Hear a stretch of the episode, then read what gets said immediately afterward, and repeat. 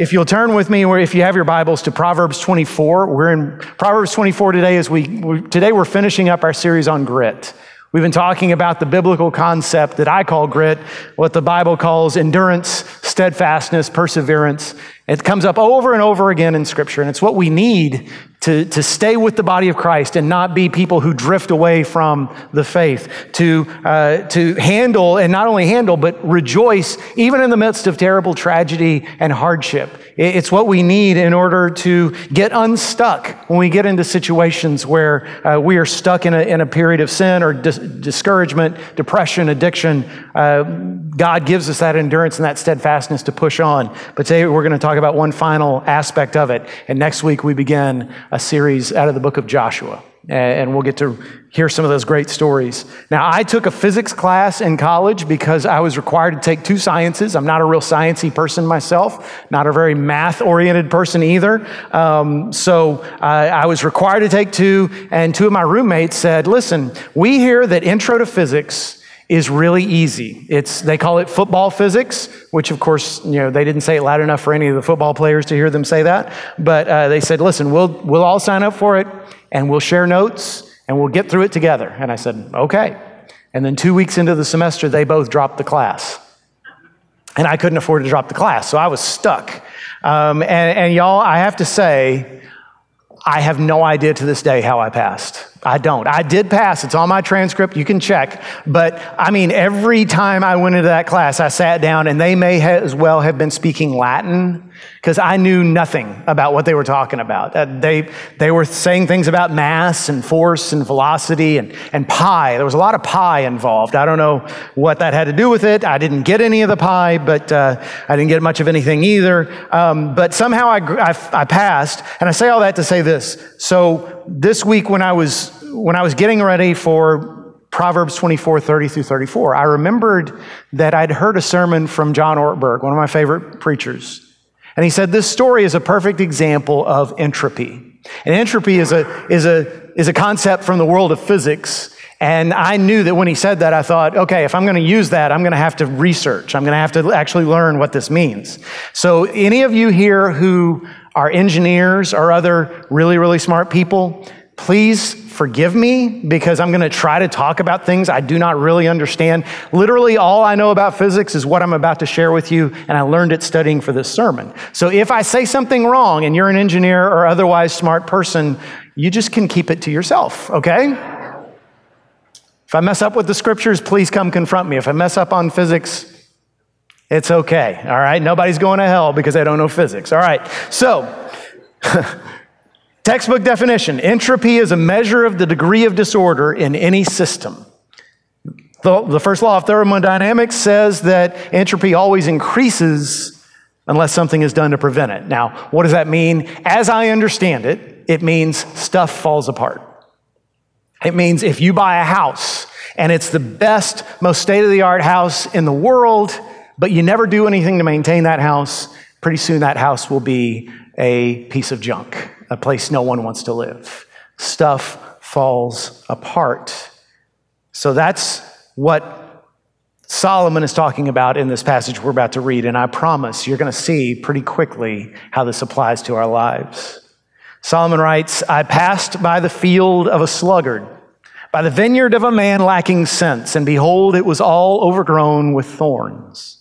The ground was covered with nettles, and its stone wall was broken down. Then I saw and considered it. I looked and received instruction a little sleep, a little slumber, a little folding of the hands to rest, and poverty will come on you like a robber, and want like an armed man.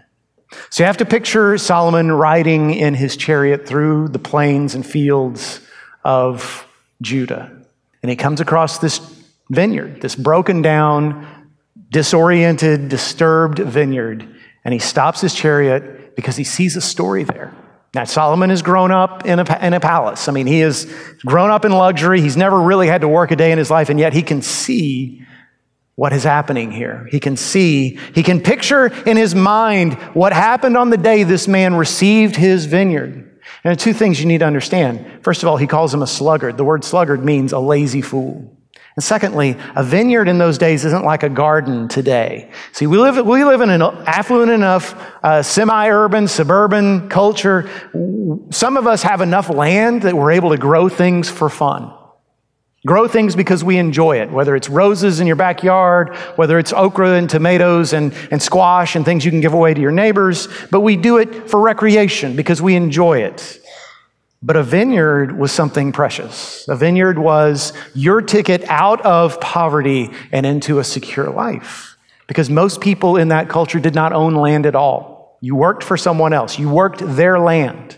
Or if you had land, it was a small bit and you just sustained your family. You grew what you needed to survive. But if you had a vineyard, that meant you could you could grow grapes that would eventually become wine that you could sell. And then, if you worked hard enough and your wine was good enough, then you could get ahead in life. You could provide for your family. You could set up enough security so that the next year, if there was a drought, if there was uh, a locust plague, if there was a bad harvest, you wouldn't starve. So, if you had a vineyard, it was the most precious thing you had.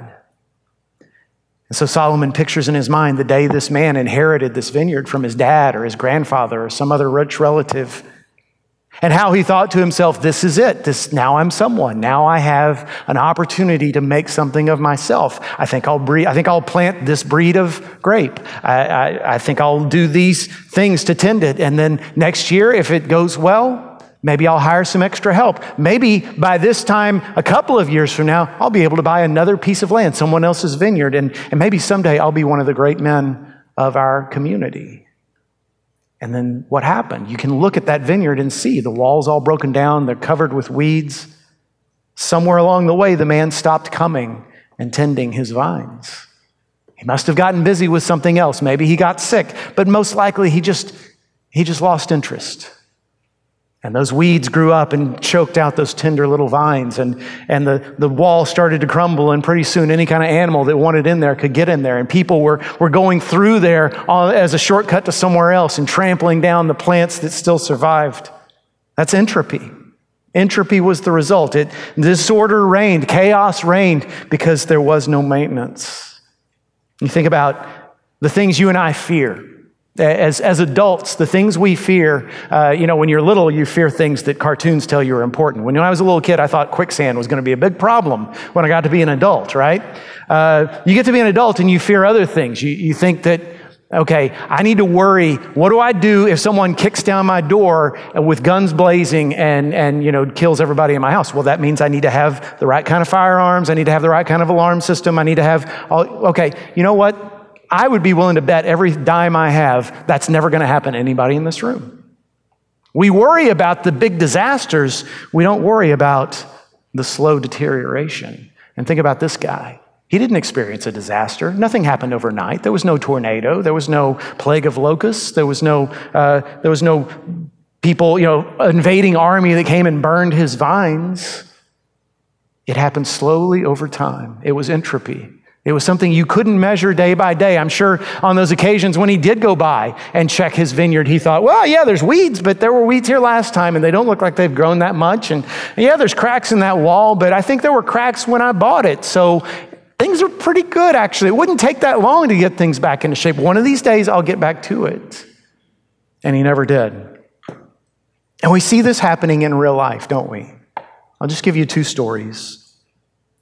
There was an athlete at my university when I was there, and, and he was uh, just a fantastic athlete. He was the kind of guy on the football field, just chiseled out of granite. Guys would bounce off him trying to tackle him like like bullets off of, off of Superman, right? I mean, it was, it was amazing to watch. And then uh, about 10 years ago, there was a, a, reunion of that team at halftime at one of my university's games, and we were there. And so here come these guys, you know, from this great team, and we all give them a standing ovation, and they're all in their 40s, so they're still in pretty good shape at that point. Uh, but they call out that guy's name, they say, and, and welcome, and they name his name, and he steps forward, and everybody just gasped because this guy in 20 years had become so morbidly obese he could barely move. And you look at that and you think, okay, that didn't happen overnight.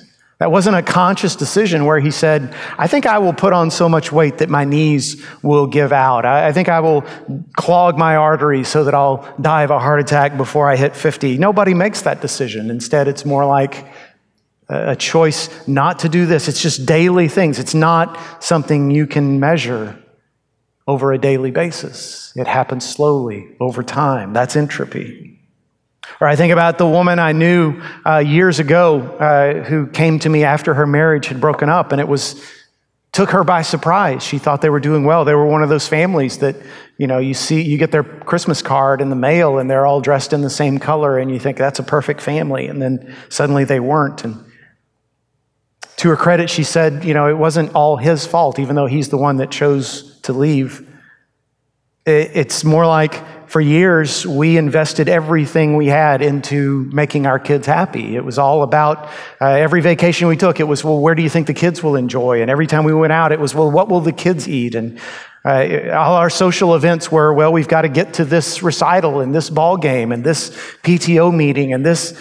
And it was all about ensuring success for them, but it was never about us. And then all of a sudden, there wasn't an us anymore. You see, we're hitting close to home, aren't we? And I'm sure some of you right now are thinking in your own minds, okay, there's something I need to tend to. There's someone I need to call, maybe a relative that I just don't do a good enough job of keeping in touch with. And I need to call them this afternoon. Or, or maybe you're thinking about your finances and I need to go home and, and really set out a budget and, and live by it so I can claw my way out of this credit card debt that I'm under. Or maybe it's, you know, tomorrow morning, doggone it, I'm going to work and I am not stopping by Shipley's and getting breakfast. I, this is, I, I'm changing my habits and I might even try to run around the block next, you know, when I get home tomorrow. And if you do any of those things or anything like it, good on you. I don't want to discourage you, but that is not what I'm talking about here. Yes, those are examples of entropy and how you can address them, but I'm talking about something even bigger. Yes, bigger than your body, bigger than your financial resources, bigger even than your relationships with people you love. I'm talking about something that impacts all of those things. I'm talking about your soul. I'm talking about the state of your soul and your relationship with God. We were made for a relationship with the God who created us. And if you are saved here today, if you are a child of God, if you're not, you're going to have a chance to address that in just a few minutes. But if you are, and I, I, bet most of you are, it's because there was a time in your life when you were born again. That's not just a phrase that Holy Rollers made up. That came from the mouth of Jesus in John chapter 3. You must be born again. And it's literally true, not literally physically true, but it is literally spiritually true that when you come to know Jesus, you become a new person.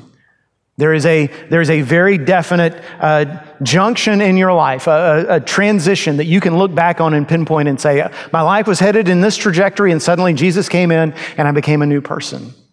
And I gained new life. And everything was different from then on.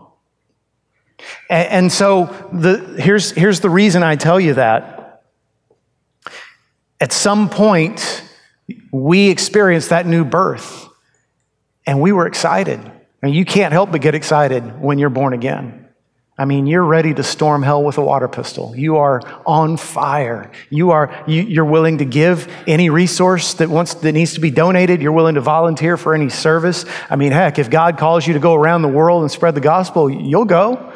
If God calls you to, to forgive that enemy, you'll forgive, you'll love, you'll do whatever He says because of what Christ has done for you. You are excited. So, what happened? What happened to most of us because we don't have that same excitement, that same joy, that same passion? What happened? I, I, tell you what happened to a lot of us. We fell into the trap of good enough. Oh, this is good enough. That'll do. That'll do. I, I have a brother in law who, when we're doing a job together, he'll go, eh, good enough for the girls I go with. And that's pretty funny. But I think we as Christians, we get into a state of saying, look at all the progress I've made. Look at the sinner I was. Look what I am now. That's good enough. And, and, I'll tell you, for most of us, good enough means I can now fit in with my church friends. When I'm hanging out with the people at church, I don't feel like a dirty sinner because I'm pretty much as good as they are.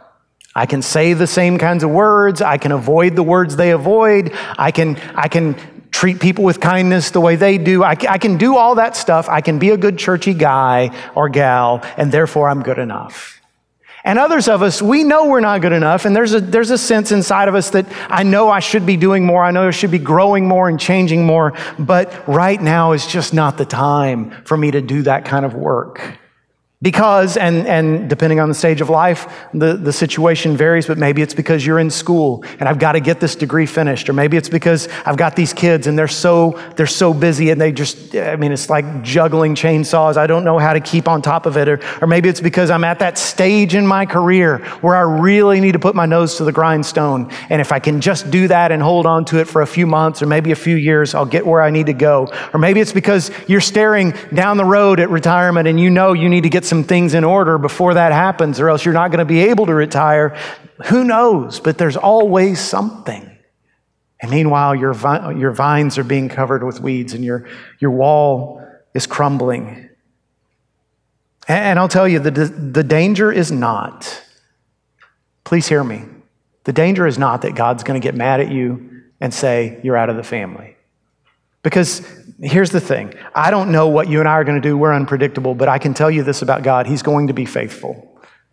And He's going to hold on to you no matter what. That's the good news. The danger is that we'll go through life thinking everything's fine. Everything's good. I'm good. You're good. We're good. And then poverty sneaks up on you like a bandit. And lack and want sneak up, sneak up on you like an armed man. So you wake up one day and you realize, I am miserable. Here I am, I'm a Christian, I've been given all these good things, and I'm the unhappiest person I know. What happened to that joy of the Lord I'm supposed to have? Or worse still, you wake up one day and realize that you are suddenly caught in some devastating moral compromise that drives people away from God and hurts you that you'll never forgive yourself for, and you don't know how it happened except to say, I just, I just drifted into this. I didn't mean to do this, but I did it. Or you destroy some important relationship that you can never get back. You can never gain their forgiveness no matter how many times you apologize or what you do or you drive some seeking person away from faith in Christ, you become the reason they don't believe. Or you are the source of conflict within the body of Christ that splits a church and that causes pain among God's people. All of these things, you and I are capable of these things. You have to understand that. It's not, it's not quote unquote bad people who do these kinds of things, it's, it's people. It's believers in Jesus who once were on fire for Him and, and that's not all the danger. It's not just the bad things we will do when entropy sets in. It's the bad, it's the good things we won't enjoy. Because what's a vineyard? A vineyard is a source of wine. What was wine in the ancient world? Wine was, was a, a, a means of celebration. And so God is saying, I've got, I've got joy for you. I've got things to celebrate all on the road ahead of you. You just have to work. You just have to pay attention.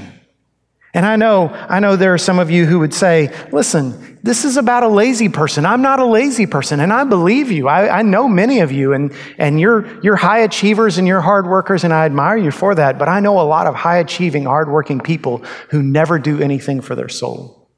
And they just figure that's God's job. I'll focus on the money. I'll focus on the family. I'll focus on my body and, and let God take care of the soul. And that's not the way it works. I want to give you a couple of, of, of passages from the New Testament that apply to this, that tell us what we should do to avoid entropy. And the first one is 1 Corinthians 15, 9 through 10. For I am the least of the apostles, and I do not even deserve to be called an apostle because I persecuted the church of God. But by the grace of God, I am what I am, and I, His grace to me was not without effect. No, I worked harder than all of them, yet not I, but the grace of God that was with me. This is Paul writing, and remember, Paul is the man who wrote half the New Testament. So why does he say, I am the least of the apostles? I don't even deserve to be called an apostle. Later on, in another letter, he says, I'm the chief of sinners. You know, I'm, I'm willing to bet that if you're talking number of sins, quantity, I bet I sinned more than Paul ever did. He was a Pharisee. He was good at avoiding sin. It's not the number that Paul's talking about, it's the magnitude of the sin he committed. He's talking about the fact that I persecuted the church. He can probably, if I had to guess, Paul can never really get over the words that Jesus spoke to him when he was converted on that day on that road to, uh, to Damascus. When Jesus stood before him and said, Saul, Saul, why are you persecuting me? Me. He didn't say my people. So Paul would say, hey, you know, you may be a sinner, you may have done some things you're ashamed of, but you didn't physically assault the Son of God like I did. You didn't drag Jesus out of his home and drag him to the authorities so he could be thrown into prison. You didn't violently oppose the gospel. I did. And as a result, Paul is willing to say, because I've been given such grace that the King of the universe would not just pardon me, but give me a fresh start, that I could be a new person, that I could have a life that matters after what I've done, I'm not going to waste that. I've been given a vineyard, and it's precious, and I'm going to take care of it. I'm going to work hard. I'm going to outwork everybody. Not that I can brag that I'm a harder worker, but so that I can take full advantage of what Christ has given me. And then there's Philippians 2 12 through 13. This is a passage that confuses a lot of people. I, I, hope I've got a handle on it so I can explain it to you. Paul writes and says, Therefore, my beloved, as you have always obeyed, so now, not only as in my presence, but much more in my absence, work out your salvation with fear and trembling. For it is God who works in you both to will and to work for his good pleasure. See, if you take verse 12 out of context, this is why people get hung up on this it looks like Paul is saying, work so you can be saved. But we know that's not what Paul means. I mean, the very next verse, he says, For it is God who works in you. But even if you don't read that, you, you can look at anything else Paul wrote or anything Jesus said. And we know that salvation is not something you earn. Paul, for one example, probably the most succinct example, Ephesians 2 8 and 9, he says, For by grace you were saved through faith. This is not of yourself, it is the free gift of God, so that no one could boast, not by works, not by works. So Paul's not saying work so you can be saved. What is he saying? We have to understand what salvation is. Because when we hear Jesus saves, we think Jesus saves sinners from hell, and he does. Hallelujah. But you might be surprised if you actually take the time to read the New Testament, you might be surprised how rarely salvation is presented in those terms. It's very rare in the New Testament to read, Come to know Jesus so you can escape hell. Come to know Jesus so you can go to heaven. I mean, that's true, but most of the time, it's presented more like this You're headed down the wrong road. Come to Jesus so you can go down the right road. You are a sinner. Jesus wants to save you from your sins. Come to Jesus and get new life. We want to jump to the end of the story. Jesus is like, I'm saving you for right now. I want to see something happen. I, I want to die for your sins so you can have a life that matters right now, not waiting until the end. So uh, here's a picture of it to me. Here's, here's a good way for me to wrap my mind around how this works. So imagine you are a homeless person, and the greatest home builder in the world comes to you and says, I will build you the best house that anybody on earth has. I will build it for you for free. I will bring all the materials, all the tools, the plans, the expertise, and you won't owe me a dime, and you'll have the nicest house on earth. There's just one condition you have to work alongside me. You have to work alongside me, or you won't get to enjoy it. Every day you show up, I will teach you what to do. I know you don't know how to build. I'll teach you. I'll show you. By the time this is all over, you're going to be almost as good a home builder as I am. I'm going to teach you, but you have to show up because every day you don't show up to work, I'm going to decide, I'm going to just assume that means you're perfectly content with your cardboard box under I 45. You're perfectly content just living off whatever people throw to you as they drive past at 70 miles an hour. And, and, I'm not going to, who am I? Who am I to say that you can't live that way? It's your life. Or you can come work alongside me and you can gain something wonderful, something will, that will last forever, something that all of your homeless friends will look at and they'll say, Well, I want that too. And then you can come introduce them to me and they can have it too.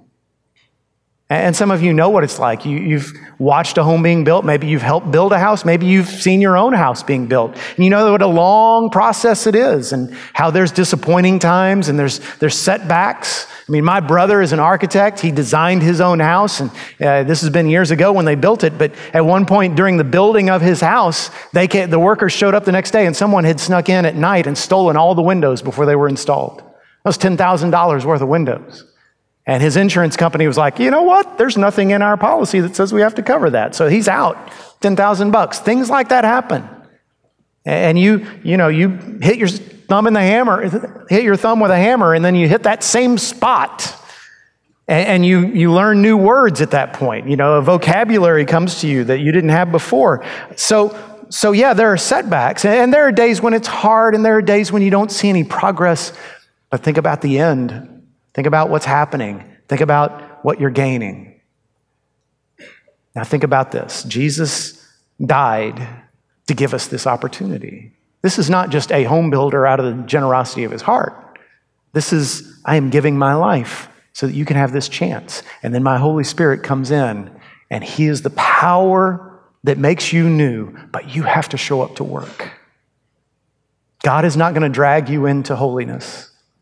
God is not going to launch you un, uh, involuntarily into becoming like His Son. That's something you have to choose to pursue. Salvation is free, but Christ likeness ain't cheap. So, are you going to show up to work? Will it take a long time? Yeah, it's going to take your whole life. Will there be discouraging moments? Will there be times when you're going to think, you know, I thought I was done with that sin and here I am back in it again? Will there be times where you read the scriptures and you go, I don't understand anything I just read? Will there be times when you serve others and, and you can tell I didn't make an impact on their life at all? They, they don't, they're not even interested. Yes, yes, yes to all those things.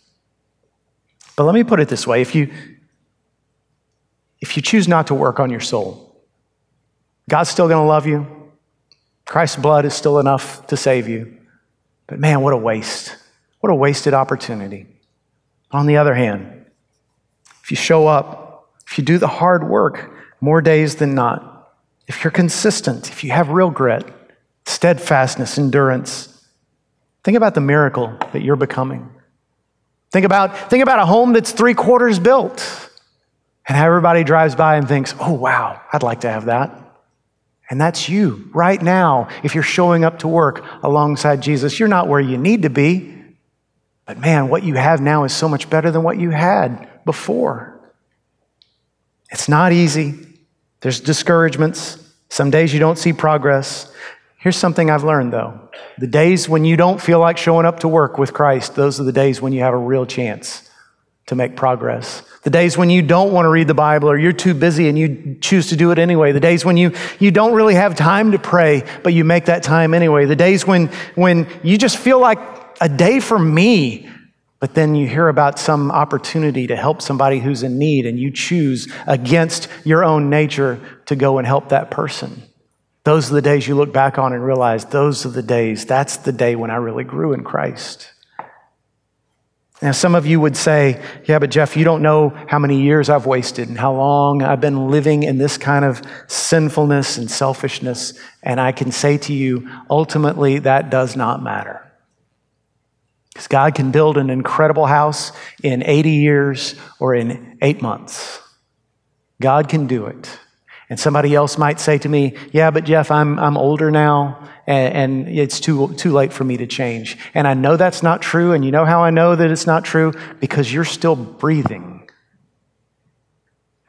Because when Jesus is done working on you, you'll know it because you'll be standing in his presence